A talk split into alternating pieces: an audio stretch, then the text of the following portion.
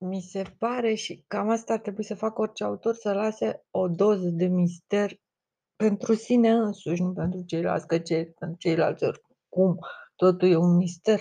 Autorul care scrie un roman sau orice altceva trebuie să lase o doză de mister și pentru el în ceea ce scrie și aici este doza aia de mister care îmi place mie atât de mult. Și uite, aici se numește dragoste cu ghelt, cu gelt. Mă, dar ce-o fi însemnând gelt? Ah, gata, deci nu mai suport, trebuie să caut ce a gelt, dacă există și sunt sigură că există.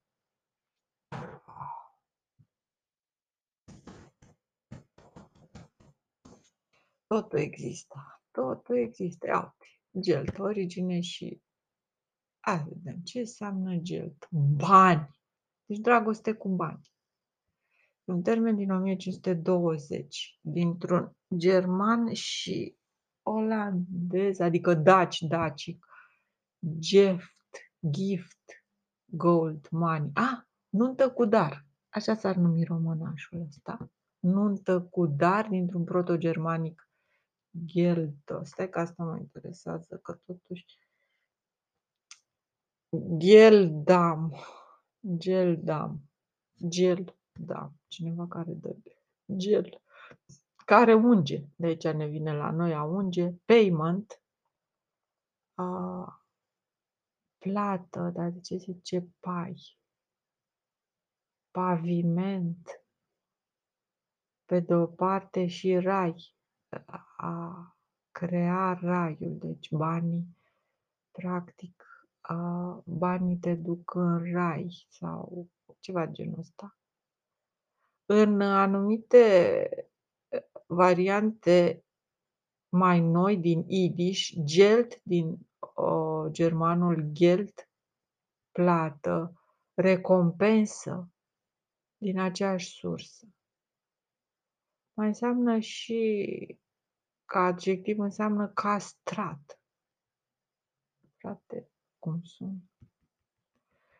Castrat într-un vis horror se poate aplica unui antrenor, futor ca sau autor. Mulțumesc pentru sugestie. Într-adevăr, ai dreptate, omule. Futor înseamnă autor. Um, autor de succes, autor care lovește, autor care izbește. Iar ideea de castrat mă duce la lumea asta de bogați și bogătașe. Vorbesc de castrat la masculin, că așa era scris acolo. Și se aplică la masculin, se aplică și la feminin, evident, dar termenul se aplică la masculin, așa cum este el în forma asta. La acești antrenori de femei bogate care au suficienți bani încât să beneficieze de cei mai mișto bărbați.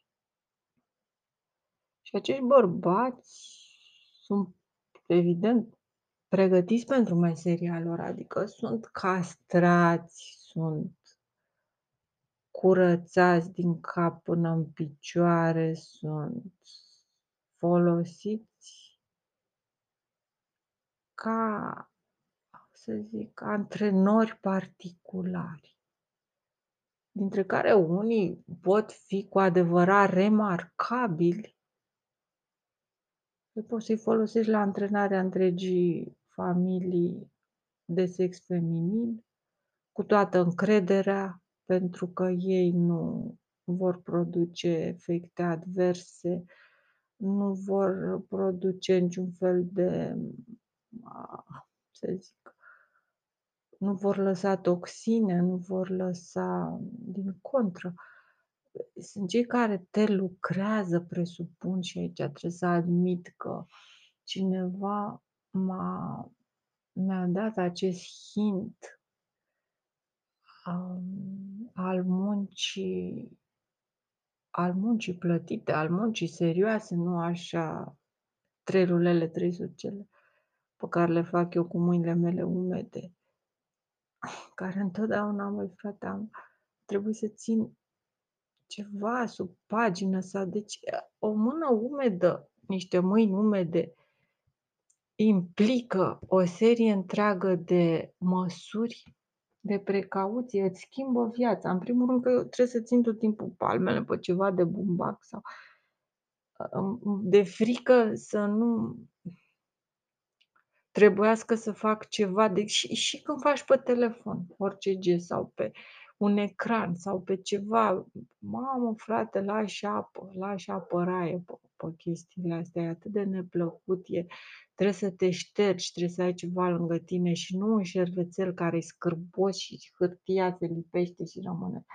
Ceva altceva, de ceva de bumbac, ceva de mă lingeam în palme să văd cât de sărată e, ă, transpirația asta.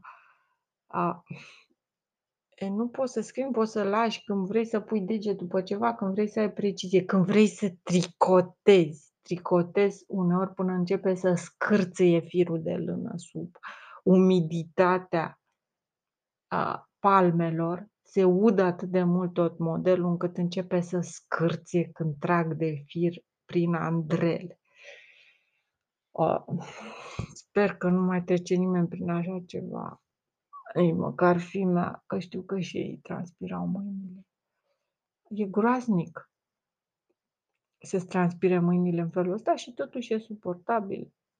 Poți să trăiești cu lucrul ăsta, uh, poți să trăiești cu tine însuți cu mâinile astea umede, poți să ți le pui pe față ca să te distrezi și sunt lipicioase, așa, devin lipicioase, devin groaznic de lipicioase, zici că ai lipici pe palme și tragi așa pielea.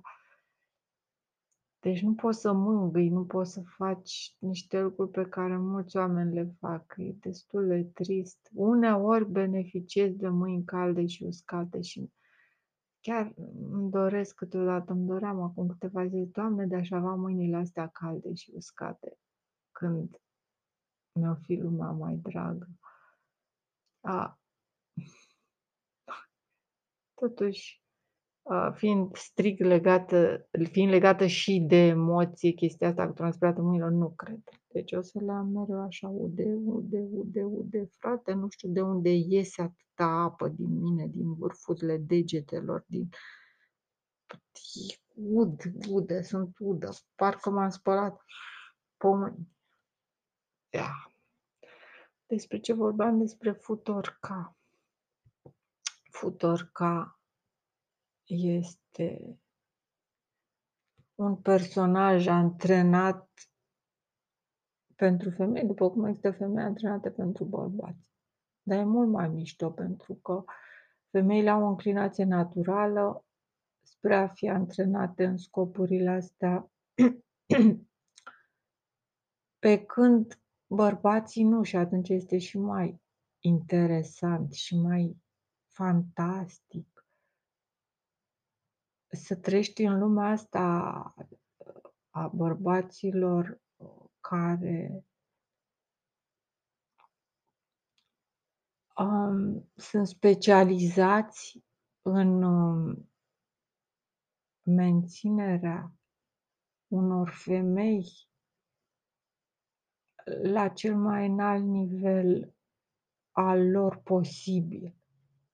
Mă refer la întreținerea corporală, mă refer la întreținerea um, fizică care de bază, care le dă acea înflorire um, permanentă, acea stare de beatitudine și din punctul ăsta de vedere bărbații ăștia sunt numiți feți frumoși sau în sfârșit înlocuind diverse vocale se ajunge la o formulă mai clară.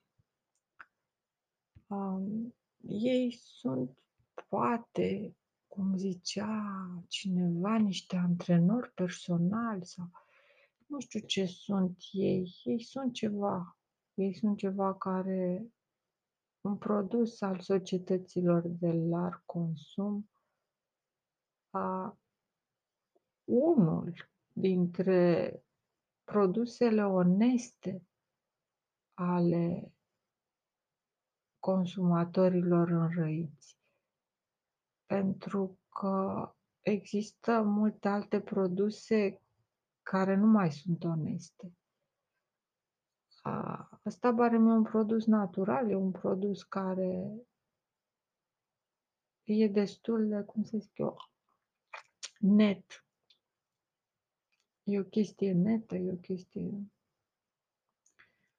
a, care are totuși un statut de obiect respectat. Există și acele obiecte care nu sunt rezolvate. În fine, nu vreau să intru în niciun fel de detaliu. Important e că a, există școala asta. Sau nu, nici habar n-am. Am început de la Gelt. Eu nu știu cum am ajuns de la Gelt, care probabil a dat și Guilty. Sentiment de vinovăție. Din ce cauză ar putea un astfel de om să aibă un sentiment de vinovăție?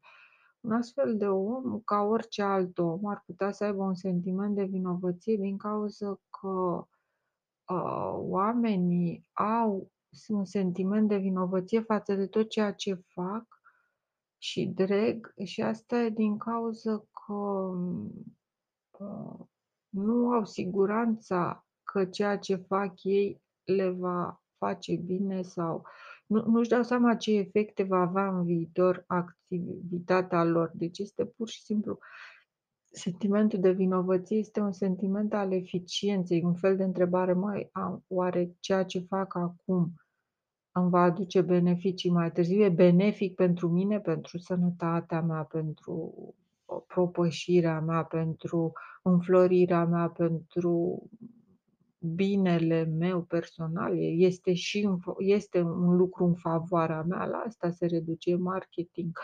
individual și bărbații care se întreabă lucrul ăsta nu vor găsi răspunsul, fiindcă înseamnă că nu știu de ce fac ceea ce fac. Păi fac ceea ce fac fiindcă trebuie să caute ca toți ceilalți o cale, o ușă, să armise ghetușa și ăla este modul lor de a găsi ușa, fiecare are un mod de a găsi ușa, o ieșire. Toți vrem să găsim o ieșire. Și totuși nu putem să nici să ne îmbulzim, nici să batem cu pumnii în ușă din nou. Deși, sigur că există și faza asta când atomii se bagă într-un reactor și se ciocnesc în speranța că cam în faza asta suntem noi și în domeniul iubirii de orice tip. Care este un termen foarte complex pe care vreau să-l analizez. Uh, și faza asta de agitație, de accelerare în ideea că te-ai putea ciocni de cineva. De multe ori este inconștientă ideea, de multe ori nu um, nu-ți dai seama că asta cauți și că toată agitația ta și efervescența ta constă în este dăruită ideii de a găsi o ieșire. Nici măcar nu știm că vrem să găsim o ieșire. De multe ori persoanele puternice au această falsă pace interioară care e un fel de a spune lasă-mă în pace că știu eu ce fac, lasă-mă în pace că nu rezist la presiune. Și își impun, își pun lacăt efectiv la, la sentimente, să zicem, cred, nu știu. Toate analizele astea sunt atât de caragioase când le ascult, ca și cum păcală te-ar face să spui exact ceea ce nu vrei să spui sau să dai exemplu că trebuie să, să faci exact ceea ce nu faci și că înțelegi lucrurile întotdeauna pe dos și că de-aia e mulți care nu rezistă la sentimentul ăsta de turdos, de um, caragioslâc absolut, al ceea ce faci și spui, persoanele astea care nu rezistă, e foarte bine că nu se expun tată. Vorbesc puțin, la obiect, ă, trăiesc numai clipa, pentru că nu-și permit să se extindă și știu că nu-și permit să se desfășoare, nu-și desfășoară sulul și din punctul ăsta de vedere ei sunt niște persoane curate, sulul fiind eventual și un covor pe care cineva poate să-l calce în picioare. Un covor pe care îl deschizi către o persoană, jorengoaria, ca eu desfășor acest sul roșu, a, către cineva, este un moment unic pe care îl, îl, îl folosești în iubire, este legat de iubire, cred. Sau, da, cred că e legat de iubire. Și fenomenul ăsta se poate solda cu un mare fiasco. Tu desfășori acest mare covor roșu în fața, în, a, în întâmpinarea acelei persoane care pentru tine reprezintă câștigătorul și poți să ai surpriza că este doar o persoană care pozează, doar o persoană care a, a dorit să ajungă pe acest covor roșu, dar nu a, nu prin muncă, ci din cauza, prin relații, prin, din cauza că avea efectiv, avea obsesia și plăcerea să ajungă pe covorul roșu ca și alții, că și-au, și-o fi întrebat cum se întreabă multă, multă lume. Păi dar care e diferența între mine și X-ulică sau Y-ulică de pe covorul roșu? De ce Y și X poate să ajungă și eu nu pot să ajung? A, multă lume gândește în felul ăsta ca persoane care nu au, nu-și găsesc un drum în viață, își uh, pun țeluri din, de genul ăsta uh, relativ uh, imposibil de atins, care totuși le dă, le dau, țelurile astea le dau um, o forță de a realiza mai mult decât ar fi realizat dacă n-ar fi avut astfel de țeluri aberante. E un mod de a te auto-împinge de la spate. Dar nu știu ce legătură are asta cu, poate cu romanașul meu. Oh my God, n-am spus nimic despre roman. Atât de curând, a spus Regina. Ei bine, da, afacerile sunt afaceri, știi asta. A, a fost răspunsul uh, cu picioarele pe pământ. Apoi, amintindu-și de rolul său, Herman și-a apăsat mâinile încrucișate pe piept și a început să cânte. Frate, micuțul meu frate. Mi se pare într-adevăr distractiv. Frate, frățioare. Frate, frățioare. Cum ar putea să fie? Cred că există cântecul ăsta, Brother, Little Brother Mine. Dar s-a întrerupt imediat ca să facă o remarcă prozaică. Vreau să spun că asta ar trebui să fie, că în cazul de față cântecul ă, frățioare, mică, mic frățioare, ar trebui să fie surioară mică surioara mea. Și jumate jumate amuzat, jumate îngrijorat, ca și cum ar fi vrut să o hai, care-i cuvântul? Să o enerveze. El a adoptat un ton teatral ca să continue cu versurile. Surioară, suriu, mică surioara mea, trebuie să plecăm. Așa că de ce să mai întârziem. Așa ar trebui să fie lucrurile. S-a încruntat Solomon aprobând din toată inima această obediență care te cheamă la datoria business-ului. Mă depășește. La acest prim șoc al tinerei sale iubite. Aici ar fi vorba despre o iubită de asta naivă care și închipuie că s-a căsătorit din cauza unor um, calități personale cu un bărbat și continuă naivitatea ei să-și închipuie că are niște calități personale. În loc să înțeleagă că lucrurile sunt aranjate în lumea acestor haini, um, în așa fel încât nu există nici înainte, nici înapoi și există un plan prefabricat, o schemă foarte bine cunoscută, o schemă automată. Aceste inimi împietrite uneori aduc câte o infuzie de inimă din asta proaspătă în, în cercul lor, care să-i mai despietrească un pic, dar care știu că în curând se va împietri și ea și momentul durează foarte puțin. Fenomenul e interesant.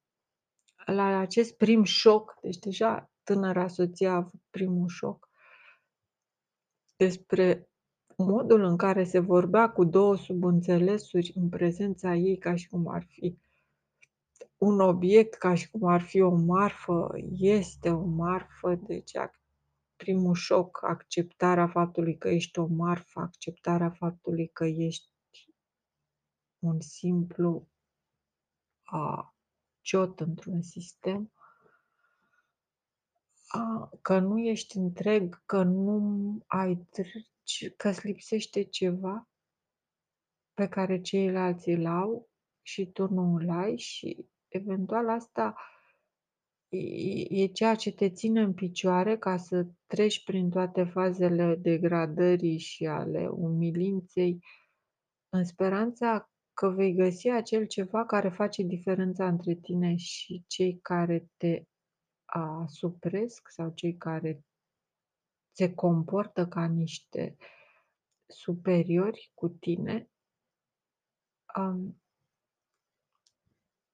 este într-adevăr strigător la cer că există diferențe atât de mari între oameni. Noi părem că suntem toți la fel, om ca mine și ca tine, apropo, este și treime. E vorba de trei persoane, om ca mine și ca tine, deci ăștia trei și basta. Așadar, te întreb de multe ori de ce ești tu inferior, de ce ești tu inferior, de ce ești tu inferior, de ce ești tu inferior, de ce ești tu inferior, de ce ești tu inferior, în ce fel, în ce direcție, în ce domeniu, din care e cauza că tu ești inferior.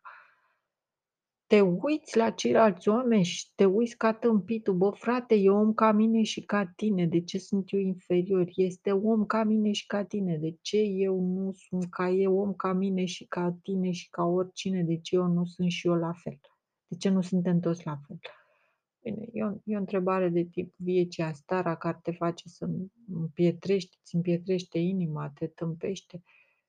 A, înseamnă să nu accepti diversitatea ca o condiție fundamentală a vieții. Diversitatea este ceva care trebuie acceptat și nu mă refer la ăștia care au înțeles, mă refer la cei care nu înțeleg. Ei trăiesc într-o tensiune,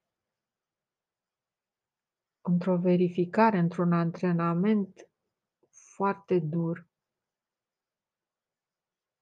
După care, în momentul în care intri în lumea superiorilor, um, lași orice speranță la ușă în sensul că despre asta am mai discutat, schimbi starea aia de uh, zero, de neutralitate, cu o stare dublă, ori în sus, ori în jos.